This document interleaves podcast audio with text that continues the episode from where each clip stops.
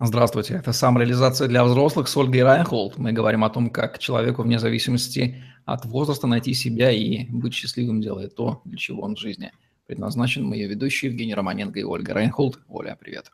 Привет.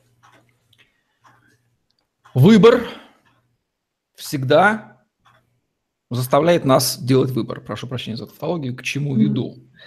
И частенько мы, делая его, предаем себя и осознаем это, но делаем, потому что здесь нам включается и социум, и разум, говорит, да потому что надо вот это, потому что как ты там, это самое, ты художник. Потому что надо. Потому что надо, да-да-да. И мы понимаем, что мы совершаем предательство себя и своих ценностей. Это, это не проходит бесследно в зрелом возрасте. Если мы не свернем обратно, будем жалеть, и конфликт обеспечен. Вот Почему нужно вообще предавать себя и свои ценности, и как этого не делать? Почему нужно предавать себя свои ценности? Не знаю. На самом деле это очень странно, когда а, что-то во благо может идти как преда- предательство себя и своих ценностей. А, но вот как это не делать, а, это, наверное, более практичный вопрос. А как ощущается вот это предательство? Какие внутри происходят шлейфы чего, шлейфы какого яркого пламени искра возникает, когда мы понимаем, что вот здесь мы предаем сами себя? А, я думаю, что здесь есть яркое «не хочу». Опять же, можно я опять вернусь к Виктору Франклу? А, у него был момент один, который, который он описывал в книге про то, как а, он был врачом, он э, успокаивал тифозных больных, потому что он больше ничего не мог сделать, а, будучи в концлагере. Э, и э, один, они с другом организовали побег. Э, и он уже собрался убегать, и он прощался с одним из своих тифозных больных, э, друзей, и этот человек, он очень огорчился, он очень огорчился тому, что, ну, что Виктор убегает. И он писал о том, что у него было очень яркое ощущение какой-то тяжести на сердце. Опять же, да, это условия концлагеря, три года в концлагере, вообще нечеловеческих условиях. И человек умирает, то есть он знает, что этот друг умирает. Его, в принципе, хочу, не хочу, ничего не имеет никакого значения. И, но почувствовав вот эту вот горечь человека, которому он нужен как доктор, как успокоение в этом аду, а, он решил не убегать. И он почувствовал, как вот в этом всем, зная, что он, возможно, подписал себе смертный приговор, а ему стало легче и даже счастливее на душе. Вот это, наверное, очень много говорит о том, как ощущается предательство своих ценностей или нет. Когда... Легкость, ощущение легкости на душе, а, отсутствие исчезновения конфликта, это означает, это признак как раз возврата к своим ценностям, да, отказа да. от предательства. Да, да. А, это какое-то, знаешь, ощущение а, внутренней гармонии вопреки. А, часто да, часто вопреки, потому что ну, непонятно, как это, почему это вроде как вот здесь безопаснее, а, а нет. Внутренняя гармония вопреки это часто, да, это часто, часто признак того, что мы вернулись к своим ценностям. Не всегда это может быть ощущение просто облегчения от временного саботажа. Их тоже важно разделять, ну да. Ведь предавшему себя человеку жить с этим каждую секунду своей жизни. Он же это понимает, что он занимается не тем. Это же мучительное состояние. Он гонит его от себя годами, десятилетиями, обосновывает, мучается. Угу. Тяжелее вернуться, но если мучения, конечно, там до критики уже не дойдут. Да. Вот он сознательно обрекает себя на вот это вот мучение. Цена этого предательства очень высока. Да. Есть знакомая здесь, в Вашингтоне, она сейчас преподаватель йоги. А, когда мы с ней познакомились, она мне рассказала. Она, ну, она интересуется, у нее там дата-хиллинг, йога, она интересуется коучингом и так далее.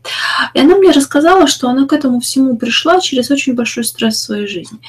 А она была социальным работником, я не помню, как называлась ее организация, но она, она занималась тем, что а, а, обеспечением мира – в тревожных зонах. То есть ее задача была такая, она получала образование, шла карьера, ее, она хотела, ее ценностью было обеспечение мира в тревожных зонах. Когда она получила работу, она поняла, что на этой работе она не обеспечивает мир в тревожных зонах. Она констатирует те убийства, которые происходят. И она ничего с этим не может сделать. А, и казалось бы, она шла путем своей ценностей. Но а по факту оказалось... Средство было выбрано неправильное. Ценность, Вероятно, цель, цель была правильная, а вот средство было выбрано неправильное. И она Вероятно, что да. Да. И а, как бы вот это вот романтич, романтичное спасти весь мир, потому что в этом есть ее ценность, а, привело к тому, что она просто стала очень пристально день за днем ввиду своей профессии наблюдать над тем, что происходит с, ми- с миром, ничего не, не имея возможности ничего с этим сделать. А, и вот тогда она поняла, что вот этим она как раз-таки придает свои ценности. А перейдя в йогу, перейдя в тета-хилинг, в коучинг, она стала, ну как, более расслабленная работа, да, кажется. Но ты помогаешь каждому отдельно взятому человеку начать с себя.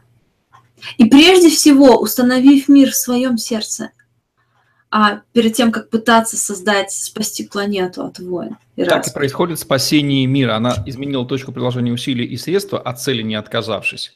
Да, да, да. Поняв, что очевидный путь, он скорее придает ее ценности и периодически ей об этом напоминает, чем наоборот. Такое бывает. И очень важно вот в этом моменте понять, в чем же действительно мои ценности. Работать в такой-то организации или обеспечивать мир.